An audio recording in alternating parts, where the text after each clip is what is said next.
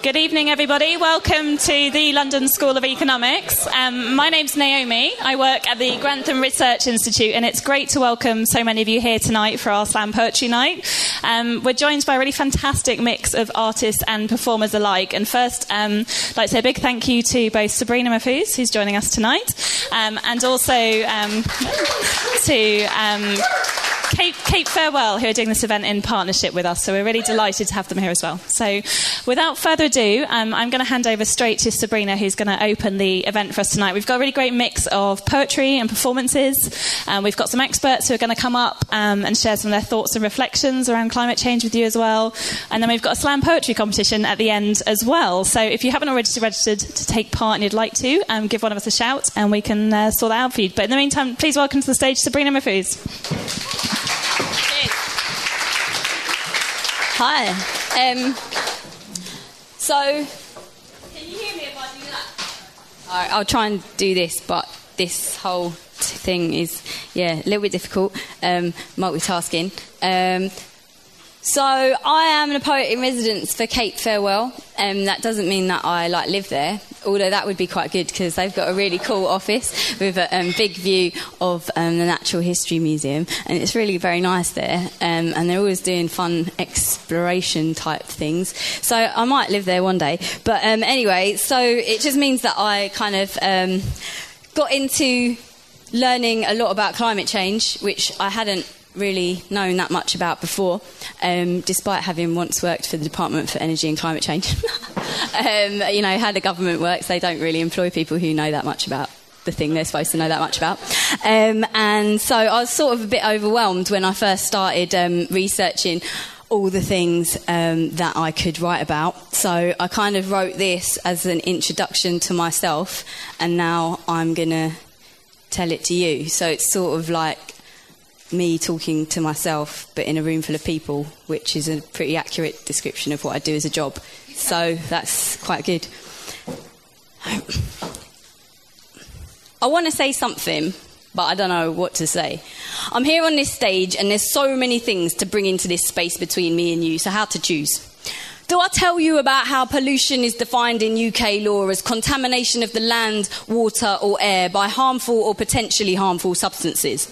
The thing with this is it reminds me of things that bring memories of the kind of contamination that comes from hard hearts and melting hands.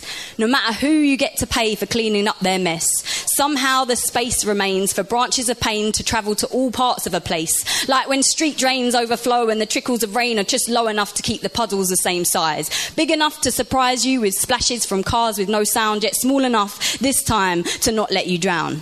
But then that sounds like it could be quite a depressing poem. So do I talk about him? The man in charge of changing policies and plans, who stands stuck to sinking sand, one arm held up by concrete promises, who makes me believe that believing in something is not something I'd recommend if that something is someone, but perhaps that's been done. So it could then be about why Qatar emits 36.9 tonnes of CO2 emissions whilst the African average is 0.9 tonnes. But that sounds like a whole lot of sums for a slam poetry night. I could say something about the golden days of the industrial age that has left the UK at number 5 in the historical emissions list and caused it to leave a carbon footprint double that of China's, despite the print it makes on a map taking up just 0.05% of Earth mass. But again, I'm not sure you came here for a history class.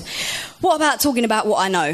That way we'll leave pretty early. I know that the UK might be reducing emissions emitted here, but we buy things from places that crisscross skies and seas like gangsters' cheeks well healed to push up their statistics and leave ours covered in unwanted bits of plastic that end up unbought in charity shops and permanently placed in lumps of landfill.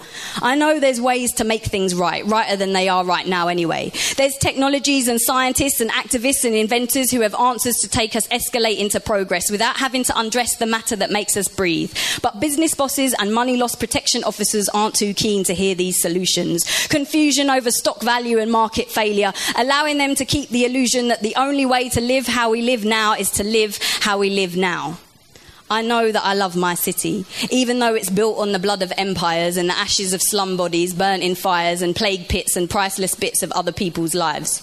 I know that I can never really know any of this, and it's getting a bit serious for a Thursday. So maybe I should say something about the suburbs, the outskirts of the world's centres, the used cars parked in the old car park of the Organ Inn, neon signs saying bargain above where the wind used to blow the bus drivers in, recycling bins placed in the wrong place. This is not the type of place where plastic disposal takes precedence over convenience. You get the sense that this has never been the right place for anything, really. So how will anything really change? I look to the ceiling and think, OK, what about the bloody weather?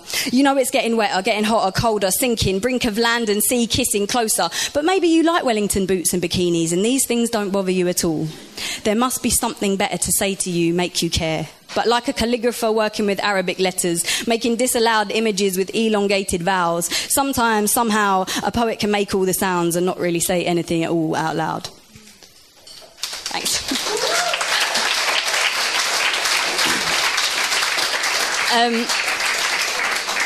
So the thing that I'm doing for Cape Farewell is I'm doing a series of stories told in different forms, video and word art and poetry and all sorts of different things, characters who somehow their lives have been affected by climate change or they will affect climate change. And one of the characters, I'm going to read a little extract from her story. And she goes on to do some really positive stuff, but this bit isn't that positive. It's a bit depressing, but you know, there is a good side to it eventually. We're just not going to hear that tonight. That's for David. David will tell us all the good stuff. Yeah. Gosh, this is so exposing. This is like the most exposing stage ever. It was very funny. Okay. I was born in a floodplain. One of those times when the timing for new housing was just too good to miss. So the risk was calculated, and it was concluded that houses with cardboard walls should be sold for gold-plated prices to people who were too poor in finances or standing to study exactly what they were investing in. My parents wanted fields. Coming as they did from sand, they saw green as a physical marker of their meritocratic rise to a perceived prominence in a country that spoke their language but was, quite loudly, never their country. It took my father a while to recognise this. Once he had, following the helping hand of a few too many letdowns, get-downs, we don't want you round here's, he decided that the best way to take a country into one's heart was to take a woman of that country into one's arms and hope that the place she found inside their grasp would reciprocate a place for him in the hills of her home, despite his too brown skin and too raspy voice, shaken with sandstorms no floodplains could clear. Floodplains weren't named that way for prettiness, but for practicality. A geological fact in black and white typeset on a map. Of course, this was nothing that would put off government-subsidised developers whose family trees had a few branches of low-hanging MPs dangling off them. But no matter how much money was banked, the facts in black and white typeset on a map remained. When it rained heavily over a long period of time, the plains flooded. And when they did, my mother had been alone. My father by that time had died. He was driving his invitation to acceptance around to the house of her parents, who would never accept him. They were arguing, she says, about the levels of humiliation her parents inflicted upon him by not allowing him past the porch, letting him watch their family dinner through diamond-shaped stained glass. She didn't think he should be so sensitive. Her father had fought a war for this country after all. He was stuck in his ways. My father reacted in the way that men of this country never react, with hands that flung words further than the wails of funerals in his country did, leaving the steering wheel to find its way to a tree that kept my father's heart finally where it had never belonged. His new wife had to learn to walk again, and while she did that, took to sending me emails, the only person she could think of who might talk about my father. I didn't reply. The council say my mother never replied to the severe flood warning phone calls. Neighbours say the bell went unanswered. Nobody tried to break in, that would have been rude. Everyone left and assumed she must have left too. Only those with a death wish wouldn't have left, they said. Teams arrived in rubber dinghies, their noses running and their hands chapped, raw, hurting from all the water that they'd pushed past their broken hearts that week. They found her on the ground floor. The water had gone down by then, but the watermarks on the wallpaper I was always embarrassed by showed that it had been brave in there. At least it had attempted to reach the ceiling. She was bloated, with the waxy skin of a drowned human whose life has been lost to the very thing that made them what they were. Hers was one of few unfortunate deaths. The rescue workers were shocked. Some even vomited, the report said. The report also stated that there were no suspicious circumstances, none whatsoever. The warnings had been given. The property developers had provided adequate facilities for the drainage of surface water. They couldn't be expected to provide defences against flood water in houses that were built on floodplains. They were not responsible for the tragedy. My mother had no insurance, and besides, the council owned the house. I took her bloated body to London and buried her at a cemetery near me, in a city she had only been to when she stepped off a plane with a lifetime of expectation. I place flowers there once a month.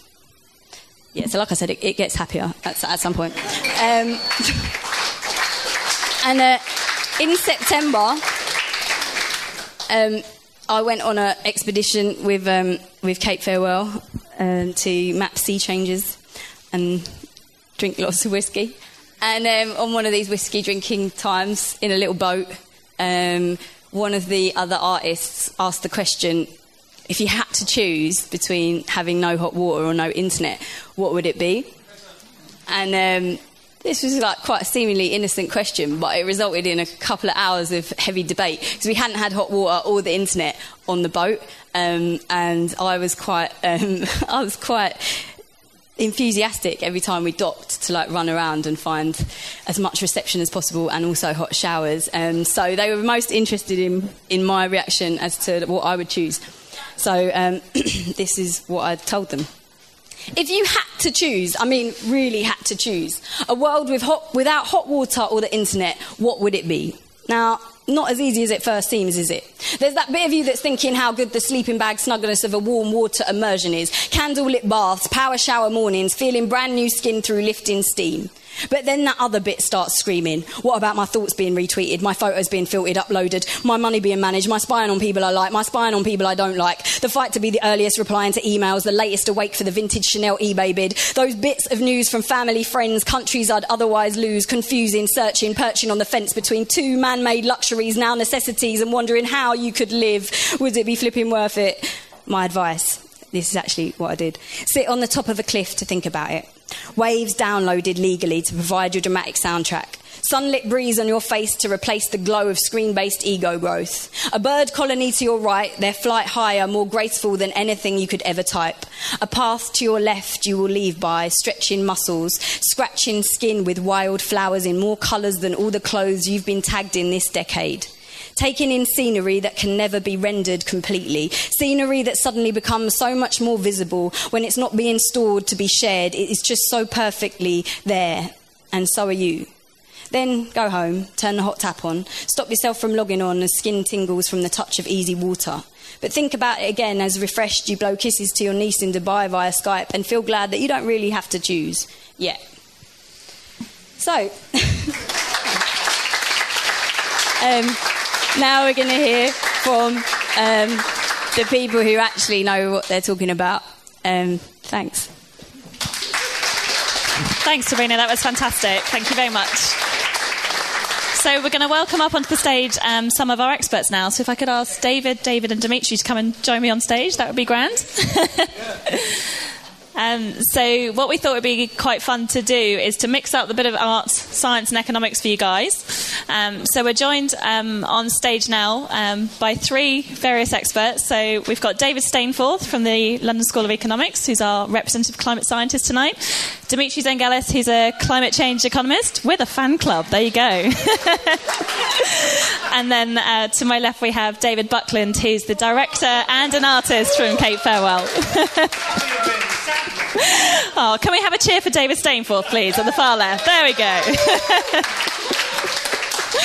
So what we're just going to do for the next 10-15 minutes is get some reflections back from these guys, from their sort of relative areas where they work, just to give us a bit of context and background about the sort of climate change debate that we're talking about tonight. So I'm going to start with you, David Stainforth, if that's all right. David's a climate modeller and does a lot on sort of uncertainty and climate science. So David, I was wondering if you could share your reflections with us about how the models are projecting places like the UK might be affected, and can we actually trust the models? Yeah, so... Oh, okay. So that's a kind of interesting question. People tend to focus on climate models when they're talking about climate change. There's An awful lot in Department for Energy and Climate Change is focused on climate models. An awful lot of the science is based on climate models. But I think there's something of a distraction there. I think if we're interested in climate change and questions of climate, whether it's real and what we do about it, it's really a lot more important to focus on the science, on climate physics and other aspects of climate science. And climate models are really only a tool. They're a tool for the scientists. They're not a prediction. So in terms of what the models say about the future, well, they're really just a tool. You've got to filter it through something else. You've got to filter it through understanding. And I think something that really frustrates me is how the science of climate change is really not well understood, or at least among politicians. And I think that's because there's kind of two types of science. There's a kind of school or undergraduate science, which is all about how things... science that's been built up over decades or centuries, science that is really well understood, science that can't really be wrong. And then there's research science, and research science can be wrong. It can really be very wrong. And climate change really, knowing that climate change exists really comes into the former. It's like throwing a ball up in the air. The question is, if the question is, does it come down? The answer is yes. And all of you would have known that. If the question is, where did it end up? Well, that's just a lot more uncertain. That's really hard to know. And so, to come back to your question, so the science of climate change, the science, you need longer than 5 minutes, but you only need 20 minutes to go through the science of saying, okay, I don't want 20 minutes. But it only takes that long to know that climate change is a huge threat. To know what's going to happen in the UK, that's still research science. That's really, really hard. But you can still draw some conclusions. You can say, it's going to get warmer. Well, you can say more than that, because land warms up more than the sea, and high latitudes warm up more than lower latitudes. There's good reasons for that. Nothing to do with models. So you can say that if we kept the temperature of the planet down to an increase of 2 degrees, which is what politicians are aiming for, they're unlikely to get, then you're still going to be talking about at least 3 degrees in the UK. And 3 degrees, 2 or 3 degrees, is a lot. 2 or 3 degrees is a lot. 120,000 years ago, before the last ice age, we were 2 or 3 degrees warmer as a planet. And there was 4 to 6 metres increase in sea level over today.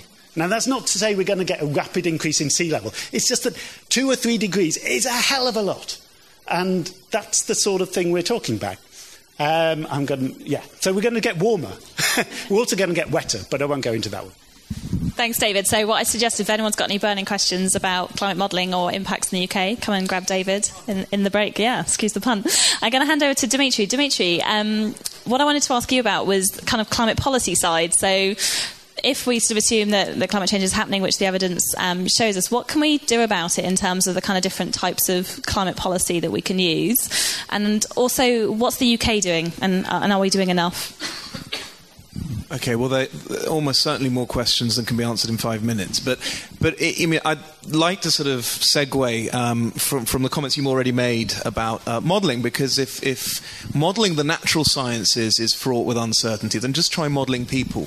And that's what economic modelling is about. And the way they try to get around that is they assume that the world is more or less doesn't change. So behaviours and responses and technologies and institutions kind of are fixed. We've got a whole set of data that talk about how these behaviours work, and we can model them in equations and project into the future. Well, we all know that economic models only get you so far, even when you're looking to sort of next summer.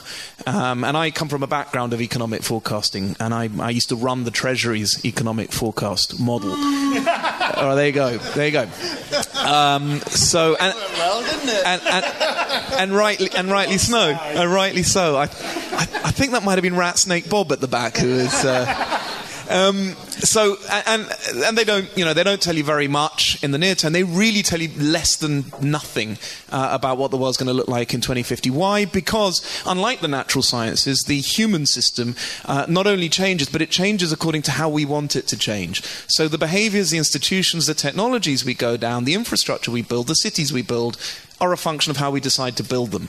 So if we choose to move in certain directions, the world in 2050 will look very different to how it might look if we choose to go in a different direction. So rather than try and model the world in 2050, which is well nigh impossible, we're much better off trying to design it. And that's one of the lessons from modeling. What does that mean for policy? Well, it means that you need to adopt policies that try and nudge the world in a way that tries to limit the climate scientific risks. Perhaps the most effective way to do that is to acknowledge that the activities related to emitting greenhouse gases, particular carbon dioxide, are damaging, and that damage is not priced in the activities that are undertaken. So the first thing you should do is adopt a carbon price. There are various ways you can do that. You can tax, or you can use cap and trade. Won't have time to go into that, but you can ask me questions if you like.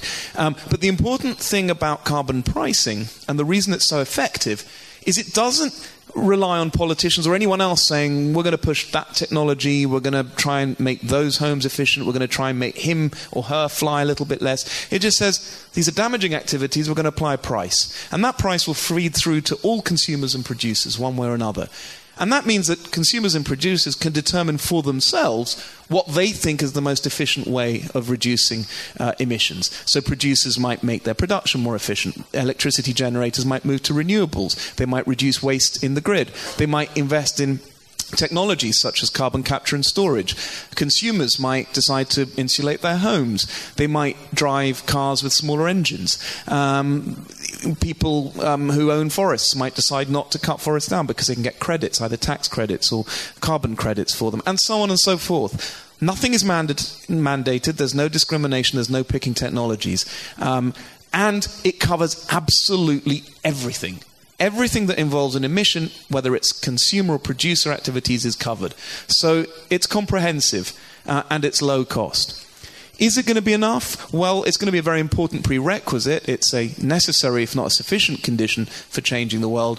But there's all sorts of other reasons why pricing might not do it. You need a more strategic steer. I mentioned already that if we lock into the wrong kinds of cities, if China and India build cities that are sprawling like Phoenix and Atlanta and Minneapolis, you can forget trying to do something about emissions reduction. It's going to be incredibly difficult. So that's a planning decision. A lot of entrepreneurs and innovators might not want to invest in the new technologies that bring down emissions, even with a carbon price, because when they do, all the knowledge they create is going to be a free good, and others will simply copy those ideas, and they won't be able to reap the benefits, so they'll underinvest. Or it may require an infrastructural network, and nobody wants to be the person who pays all the money to set up the network just so others can join for free. So you need some additional intervention, and there's all sorts of activities which aren't very price sensitive, efficiency and waste.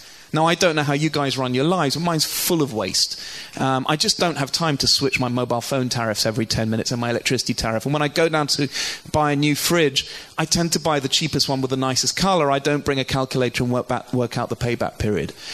Frankly, life's too short to run your life in the most efficient way, to find the kind of cheapest interest account. There are so many ways.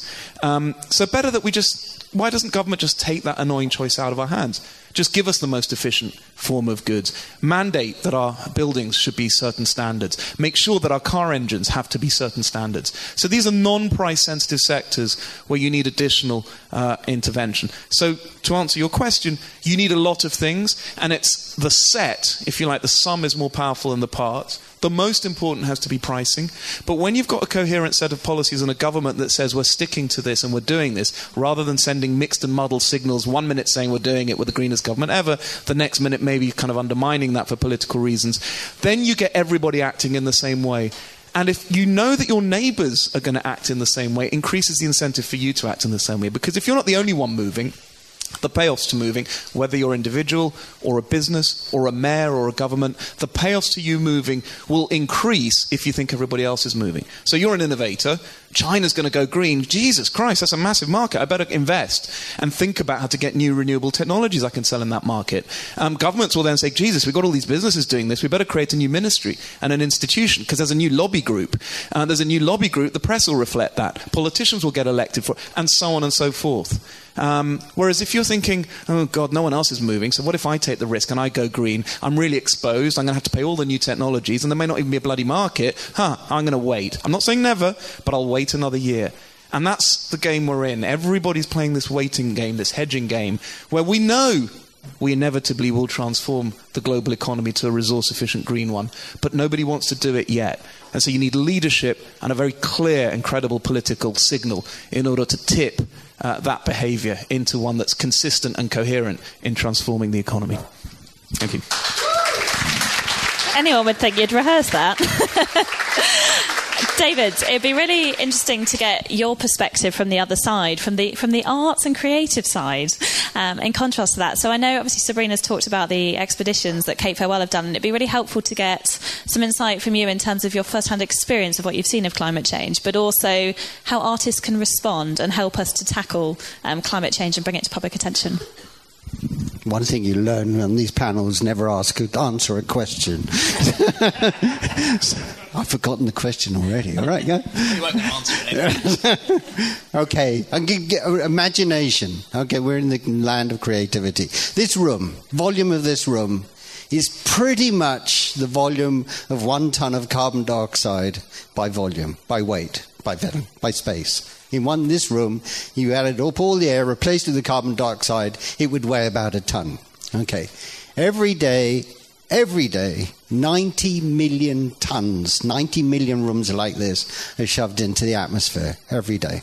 And so far to date, nobody knows how to take it out.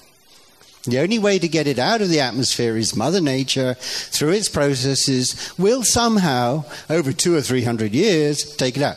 90 million every day, every day, every day. That's a lot of carbon dioxide. In a way, that's the science. Okay, so we've got this problem. The only way to fix it is stop putting it into the atmosphere. Now, where's Sabrina? Okay, I offered Sabrina, I said I'd come up with a surprise today. And it's sort of like... It's to do with vampires, because, you know, we're talking creativity. If climate change is a vampire, because in a way Dimitri's world is getting more and more complicated, and it's getting more and more dangerous, and like, what the hell are we going to do about this horrible vampire? Well, I've got a cure. To both of you. It's gold. It is. It's not gold. It's pure silver. This is a silver bullet. It's absolutely... He used to work for the Bank of England. Is he safe to give him a silver? Just give me the money. Well, yeah, whatever.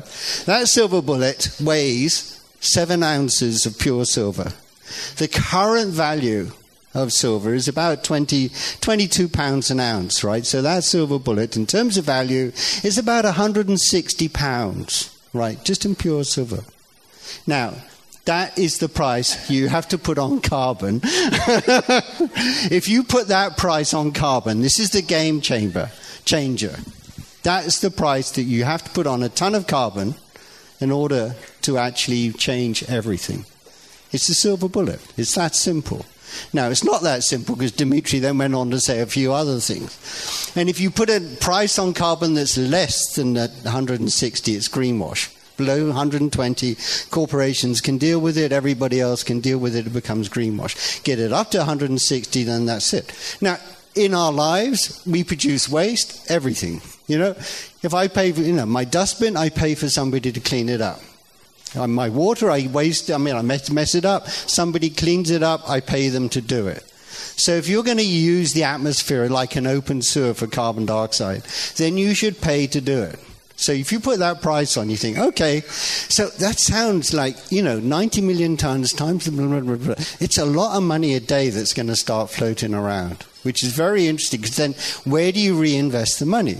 Or how do you convince everybody in this room to start paying for that? But if I sort of said, well, I could reduce your taxes a bit, then already we've got a story going. So I'm going to reduce your taxes, but I'm going to tax you on carbon dioxide emissions. And then I'm going to say, well, you don't have to pay the tax. Just don't emit anything. Get on your bike, ride an electric car, do all the good things, get on a bus, you know, it's electric, whatever. You have those choices to make. So it's the game changer.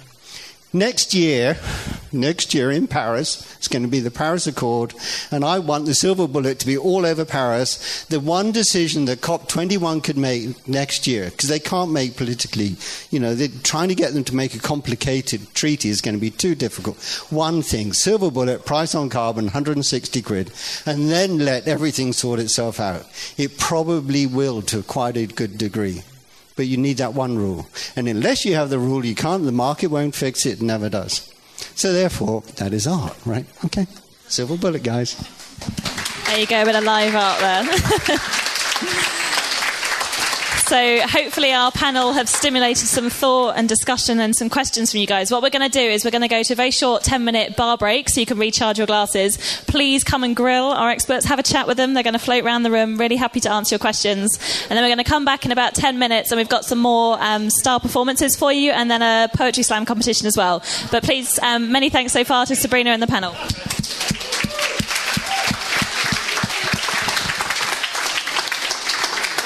So we're going to kick off with the second half and we're going to invite some more poetry performances up on stage for you. So I'm going to hand over to Sabrina, who's going to introduce you to three really brilliant acts who have prepared some work specially for you tonight, okay?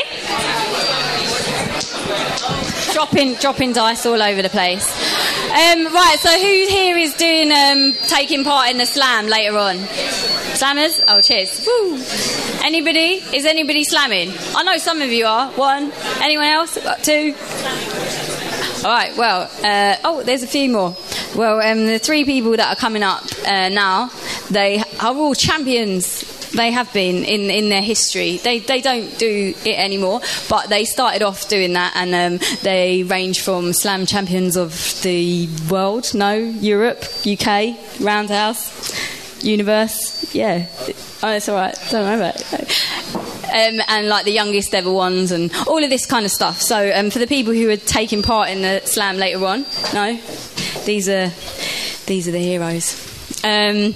So we've got Deanna. They've all actually written the pieces that they're going to perform tonight, specifically for this night.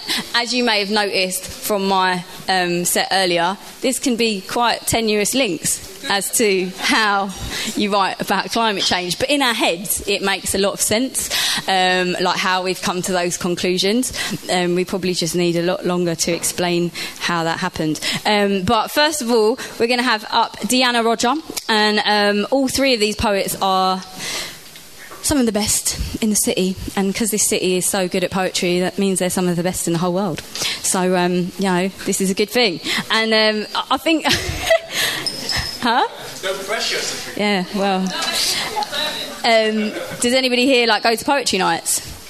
Yeah, see, no pressure at all because nobody's seen it ever before. So they'll just be like, yeah, this is obviously what the best is. And we're like, yeah, no one's going to disagree. It's all good. So I'm just going to introduce them all now and then they will just come up one after the other. So first we'll have Deanna Rodger, then we will have Ray Antrobus, and then we will have Zia Ahmed, and they will do one piece each for you, and then we will do a slam, at which point you need to be really noisy and X Factor-ish and stuff like that.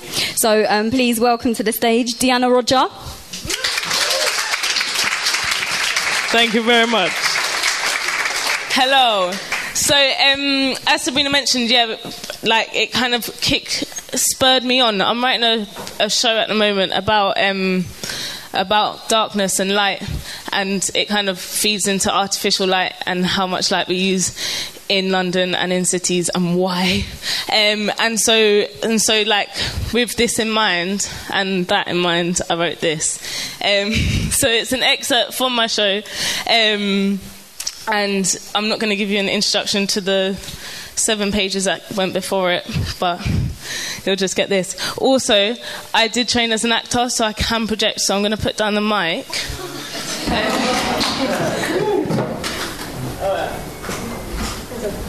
Okay. The futurist movement has influenced our approach to technological advancements as positive progressions. In cities, public lighting is a norm, with an estimated 7.5 million streetlights in the UK, and the global lighting industry is expected to be worth €100 billion by 2020. We spend an extortionate amount of time and money researching, experimenting and marketing light despite having 12 hours of it. London never seems to sleep. What type of light are we searching for? Charge in the city, bold proximity, cinemas in the day, restaurants all night, darkness swallowed, no natural light, no fate, switch controlled and it's beautiful, the street lights shine bright so the sky is lit all night, no rest, no respite, no relief, no silence, no stopping, none of that reflective shite, the shite that makes you blind and fly too high from home. Here is where I belong, on an earth that sparkles like a tinsel bauble, where seeing is 24 hours and universal light is dethroned. Suntan, sunbeds, sundial, clocks, weather, TV news or phone app, everything you ever need to know, iPad, computer, laptop screens, comfort dreams with incessant beats. There's nothing to be afraid of if you can always see. So I'm tripping off this light. Broadway billboards, trains, tubes, the lights don't flicker like they used to. There are reassuring alarms every few yards. There's no need to stop. We glow in the dark, man-made stars shoot shadows, no need to sleep anymore. Speeding cars flash lights on bright indicate that these days stretch round, everlasting in this electricity, this safe, controlled, electric city. A futurist artist called Giacomo Balla painted The Streetlight, the study of light. This painting was inspired by the concept of artificial light dominating the natural light of moonshine. But despite us harnessing the power of artificial light, only stars produce natural light. They are superheated states of matter. There are no two stars the same, like no 2 days, like no two people. Some stars look like they are touching. These stars exist in binary systems. They are miles apart, but they are connected and they mutually orbit each other. There's some science that suggests that we, humans, are made from the same properties as stars. I no longer trust the stars. Those lights hold the earth beneath them, tilting their arrogant noses and peering down at humanity like we are a small child.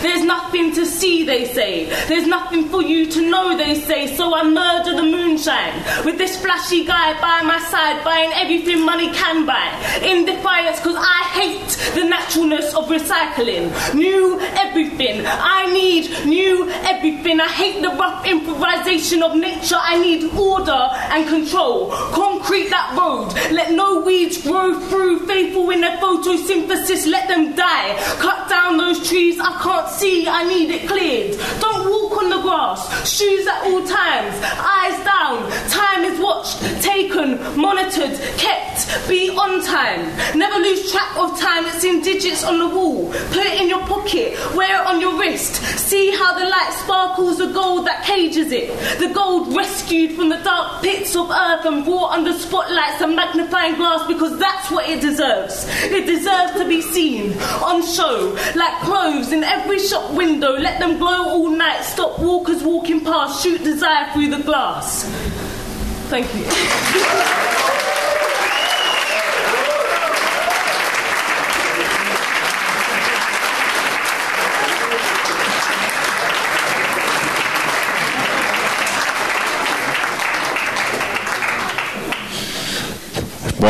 Wow, that was Deanna Rodger. Jesus, that was amazing. What was that you were performing? Tomorrow. Do you want to do that? Do you want to say that now? Yeah, you can say it. It's at the Albany. She's performing tomorrow. She's amazing. It's at the Albany in Deptford. Yeah. Cool. Wow. No pressure. First, Sabrina's like, these are the best poets in the world, and then put me on. All right, wicked, amazing. So this is a poem was asked to write about climate change, and I really struggled with it, and I thought, okay, there's this poetic form which I discovered when you write a poem and then you criticise yourself for writing it, and I thought that would be a good thing to do for a political poem. Okay, it's called Ode to Owen. Green budget halved, in the grip of a man who shakes more hands than he holds, who knows the slash better than the marks they leave on the ground. Blame the Chinese power stations, India, America. Responsibility is a foreigner with a name pronouncing pollution. Oh, Owen. Tell the men with castles that they need canoes. Lie to their tears when it's too late to stop the flood. There is violence in truth. When it hits, it wins and fires the stomach. We're sucking too much turbulence from our whirling failure. Who isn't frightened of what rips doors and uproots houses?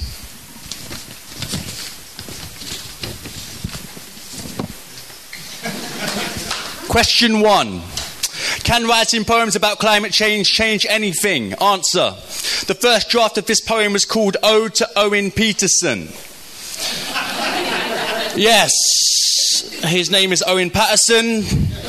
Ignorant poets writing about political issues need to research and channel their education through poetry. Question two. What will I do with my educated opinion now I have written a political poem? Whew. The evening I wrote this poem, I fell asleep in the kitchen of my shared flat, leaving the heat and all the lights in the house blaring. And when my flatmate came home to ask what I was doing, I said, writing a poem about climate change. My educated opinion has intensified my guilt about this incident. Question three, really though, what are you going to do? I have signed anti-climate change cuts on someofus.org, 38degreesandchange.org. I will participate in protests and not shy from confrontation with climate change sceptics. It's about the facts. Speaking of facts, I'm a teacher. By 2016, climate change will be removed from the UK national curriculum.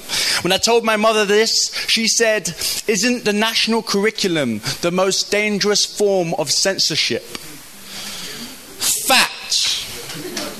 If more people thought like my mother, there would be no Pattersons, no Goves. Actually, 98% of people probably do think like my mother. Thank you.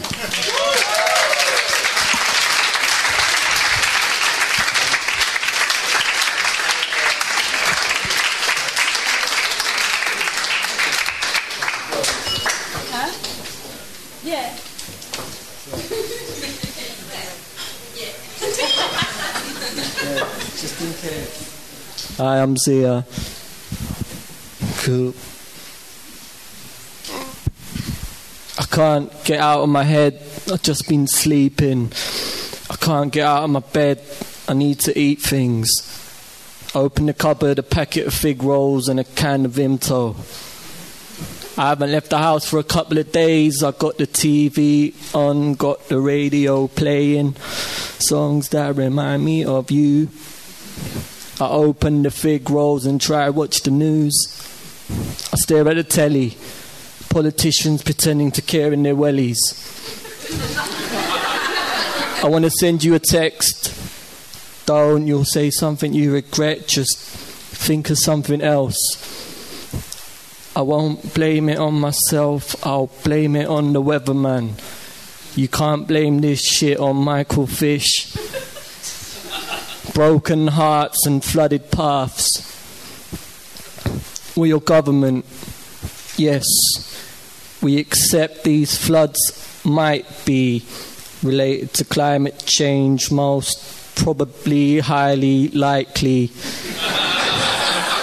Don't worry, we're going to do all of the good things, but you, the people, you need to watch your carbon footprint. It's mainly your fault. They always pass these things down. I look round the house, got the TV on, got the radio playing songs. That I turn the radio off. Fair enough. If we do the little things, what about the big stuff? I eat another fig roll. Open the Vimto, stare at my phone. Mate, seriously, leave it alone. Sip of the drink, go on computer, click on a link. They like to blame it on the other sides and say the grass ain't much greener on the other side because we're much cleaner than the other sides. Like China. Oh my God. There's so many people, have you seen all the smog? They all drive cars, and I feel for them because they don't get to go to the park when it's real dark, lay back on the grass and just gaze at the stars. Plus, their Olympics weren't as good as ours. Team GB. Also, they've all just started to eat meat at the same time. It's insane, all of the methane produced to make their beef steaks. Our beef steaks bring all the boys to the yard. And they're like, it's better than yours. And our cows belch nice gas. Another sip of the drink, another click of the link. I'm British, so let's talk about the weather.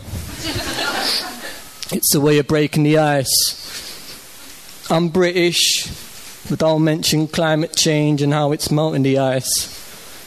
Why are you such a downer? London's going to be hotter than Ibiza for this weekend. Whoa. This guy is like, since 2000, the UK's had its 5 wettest years and its 7 warmest. And there's a higher risk of flooding. There's clear evidence to support this. A warmer atmosphere contains more water, causing more intense rainfall. This and higher sea levels in the English Channel means... I'm sorry to interrupt you, but I'd like to introduce to the panel, in the interest of balance, an old rich guy with some kind of title and an interest in the Bible... a fossil into fossil fuels. We'd really like to hear your views. He's like, sometimes it's hot, sometimes it's not. I don't agree with these patterns. This time it rained a lot and it took a while for the rain to stop. Shit happens. Another link, another link, another link.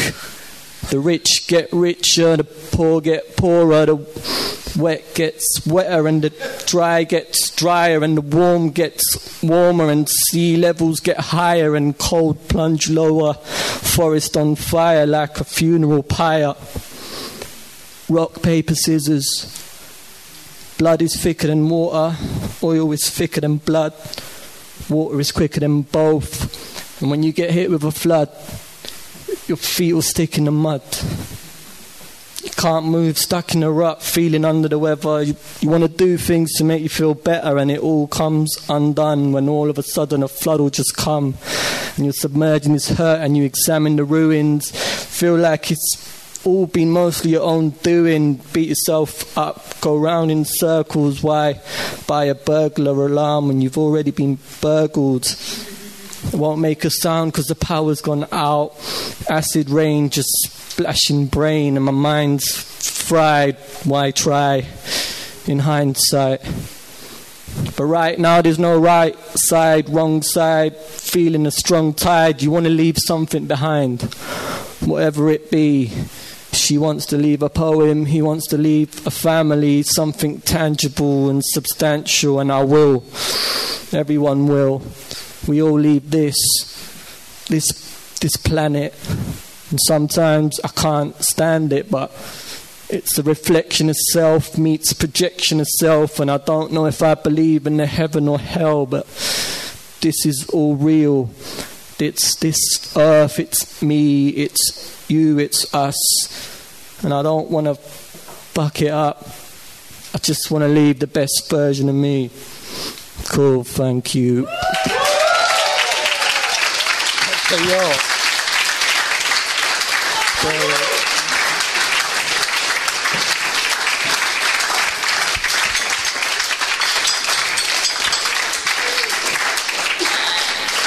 So I just think like that was really want to say a massive well done again to Deanna Rodger, Ray Antrobus and Zia Ahmed. Thank you so much.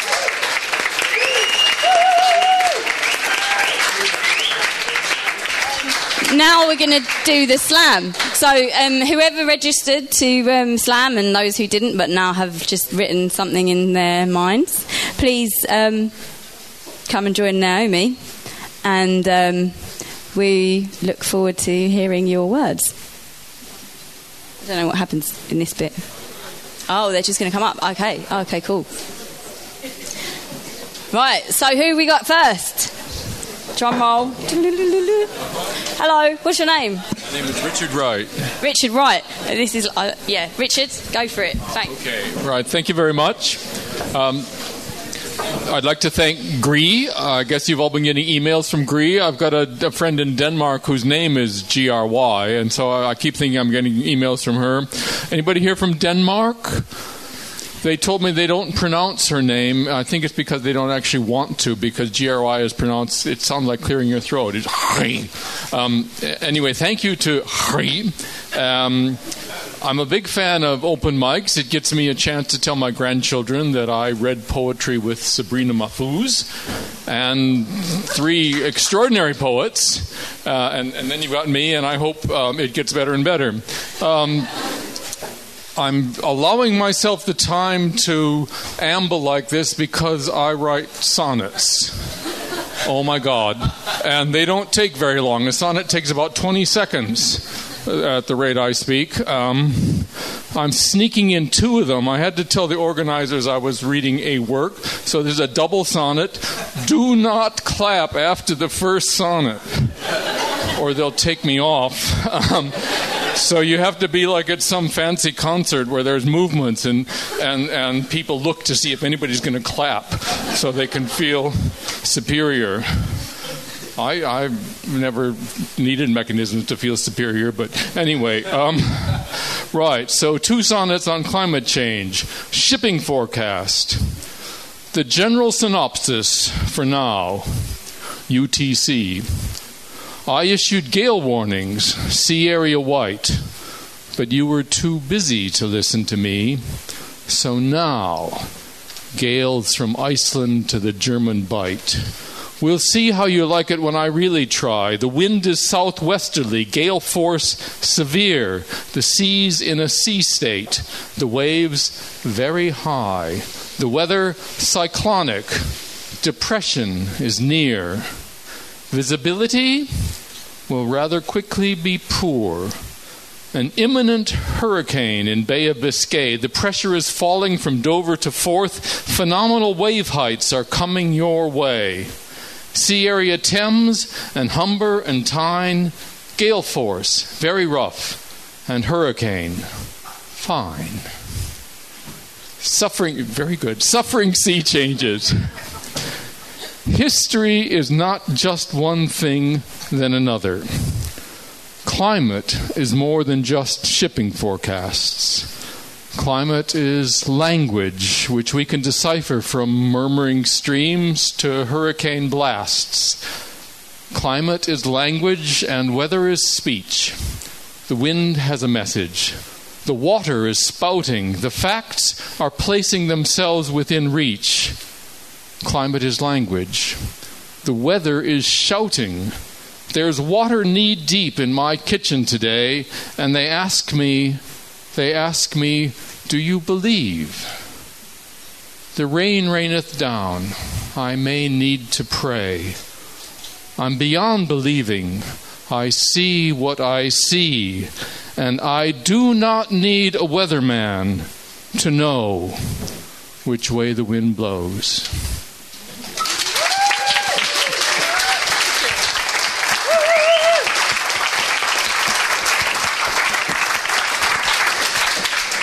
For anybody who doesn't know, by the way, these are very brave people who have just signed up to just come and perform tonight, something that maybe they've never performed before or anything like that. So it's really important that we give them really big claps, unless they ask us not to, like you did. But that was really great. Thank you very much. And so, hello. This is really like this little... Do you want to sit down on the sofa or something? I feel like... You're standing there. Like, sorry, go for it. What's your name? Andrea Spisto. Hi.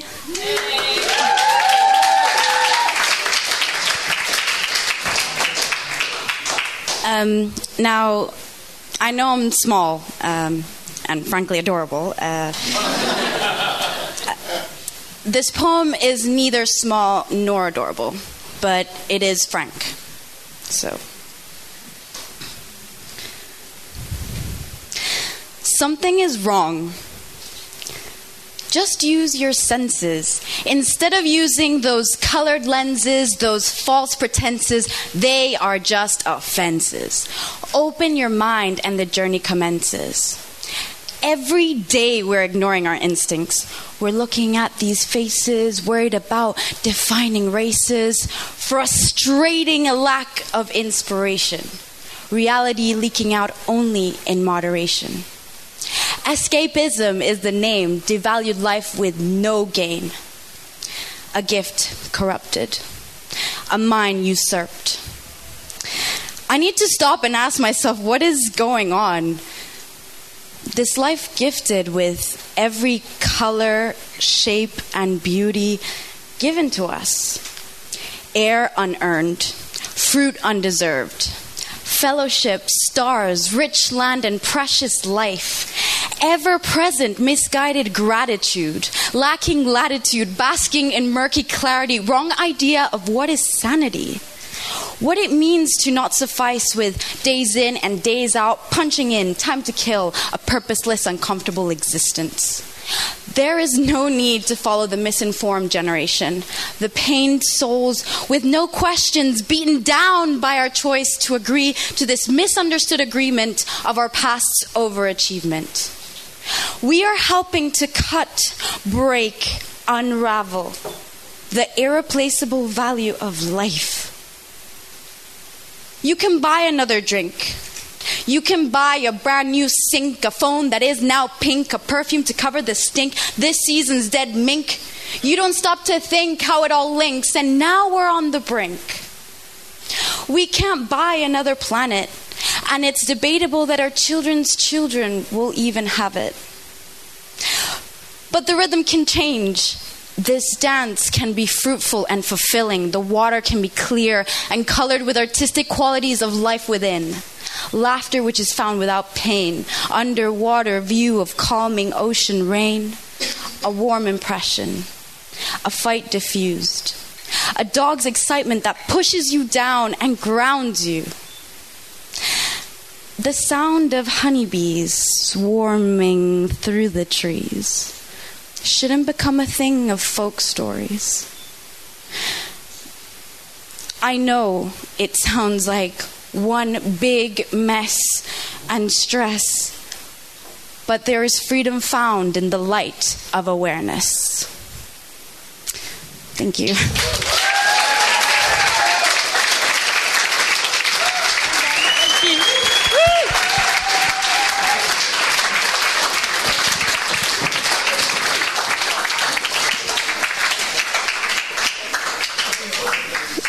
That really was amazing. So I'm going to change up the tempo a little. Hi, sorry, I'm Maria Carvalho. I'm part of...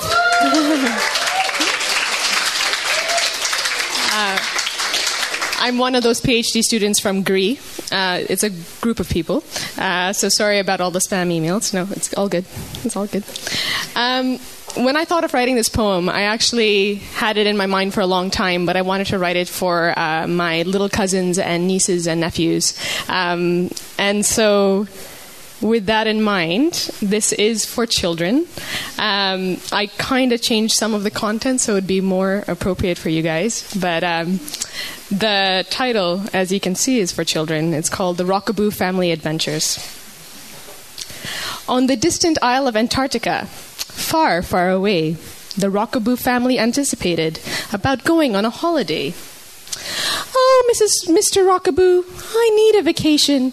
All work and no play does not keep the blues at bay. Ah, well, Mrs. Rockaboo, a vacation, you say. A vacation in which nation? To go on a holiday. I want to relax. I need to relax. Sipping some wine would seem mighty fine. Wine, you say? Well, I know the perfect place. The vineyards of Wales produce some fine Beaujolais. Wales has the perfect climate to grow those juicy grapes. It has that lovely Mediterranean weather, so even the sheep don't grow their own sweaters. Ah, Mr. Rockaboo, you're completely right. Bordeaux and Tuscany was so last century. Their soils are dry, for rain they cry. The poor farmers there can't grow anything anywhere. Well,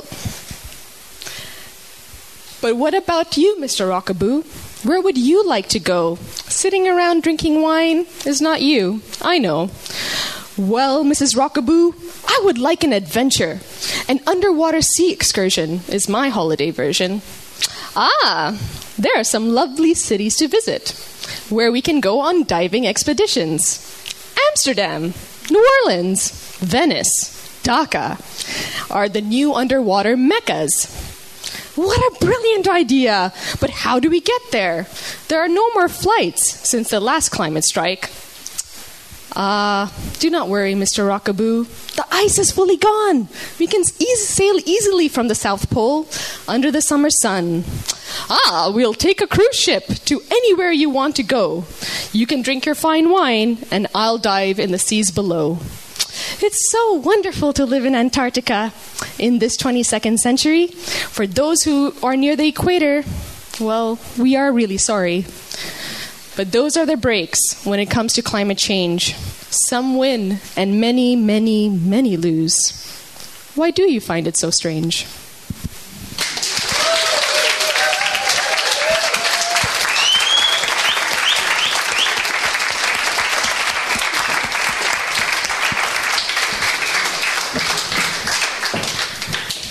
Hello. I just happened to have written this for no particular reason. Then I looked on the Poetry London website, and it's a little bit to do with climate change. And I used to be a student here about 40 years ago, so I thought I'd come down.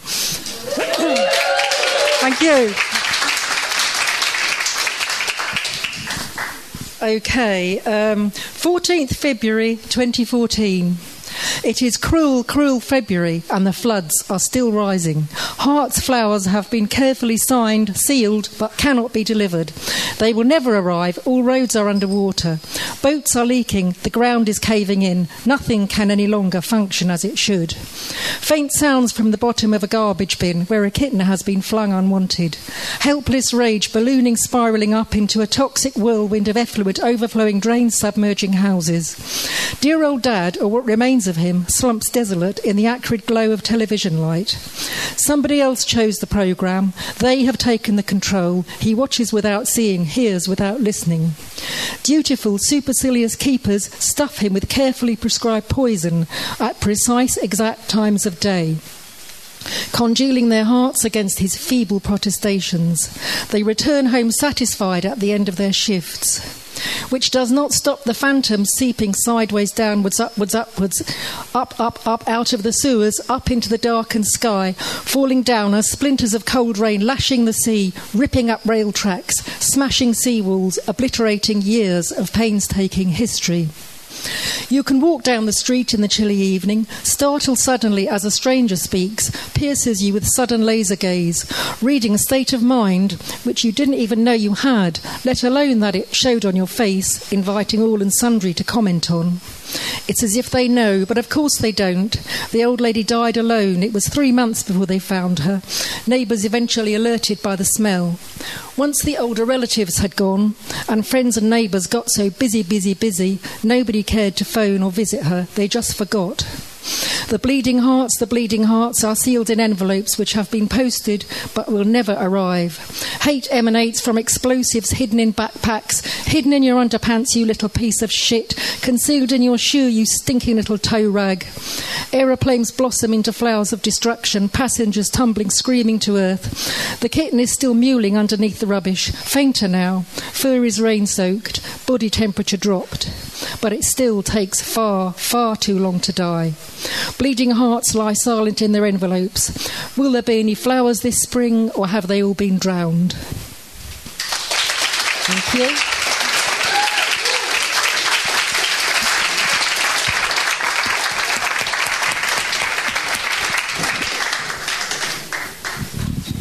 Hello, I'm not quite sure why I came along this evening, except it seemed like a bit of a busman's holiday because I worked as a civil servant on climate change and I write poetry occasionally when I have the time. And I wrote this poem about 4 years ago, actually. I think work was getting to me. And I called this poem Any Old Tires. And I called it that because when I was a child and the rag and bone man used to come down our London street collecting the rubbish to recycle, he would cry out, "Any old iron?" So this is taking that and taking it a bit further. And apologise for the funny voices. I'm not used to this.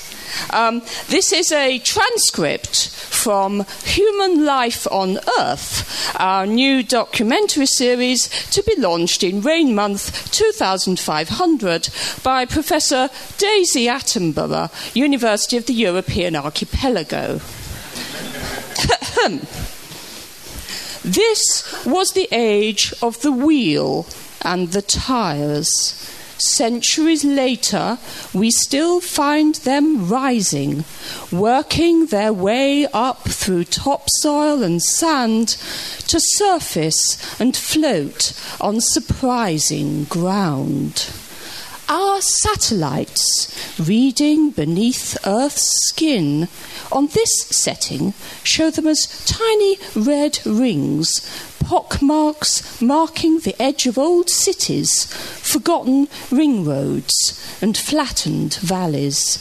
This was an era before the seas rose, before our islands, before we floated on air with sun power and sailed in the billowing winds. An age when tyres were pressed from fossil oil in billions. An era where engines and tyres burned petrol, where movement and travel was friction and struggle of vulcanized rubber on black toffee tarmac, where millions of tyres daily were worn and discarded. They piled them in mountains, they threw them in furnaces, and as the sea climbed, the tyres found new uses.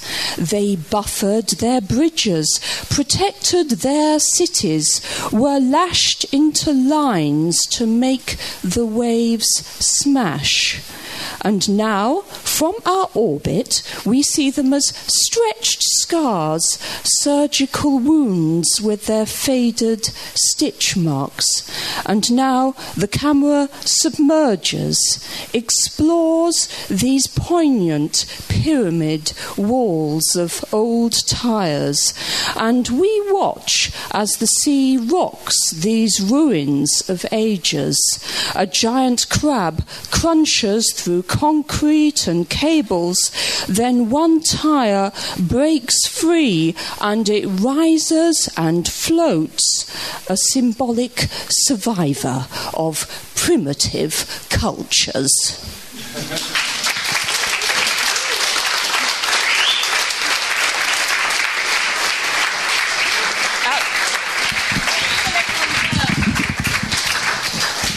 Thank you. So we're just going to confer for a couple of minutes. I don't know what happens in that time. I guess you drink, and then we'll be back in a second to announce the winners.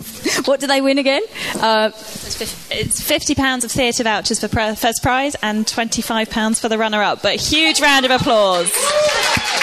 Obviously, they were all great, and we really appreciate that you came and performed those for us. It definitely added a lot to the evening, didn't it, everybody? Yeah. She's got a, oh wow, what a night. This is like graduating and obviously is Andrea. Is that just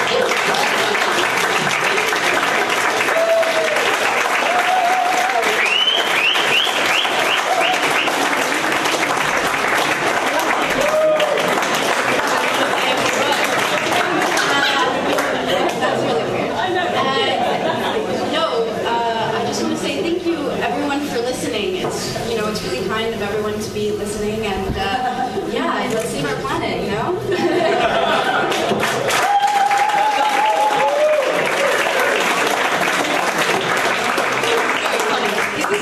Is this video going to be shown anywhere? Oh, okay, well, there we go. And the winner of the first prize, £50 of theatre vouchers. And remember, Deanna Rodger is performing at theatre tomorrow night. So, how much are the tickets? Pay what you can. Oh, well, there you go. It's to Richard.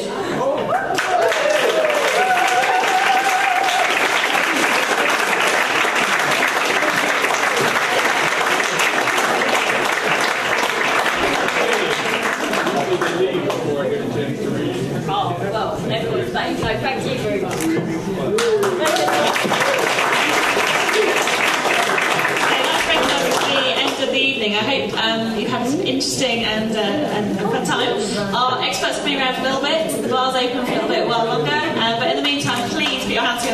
a fantastic poem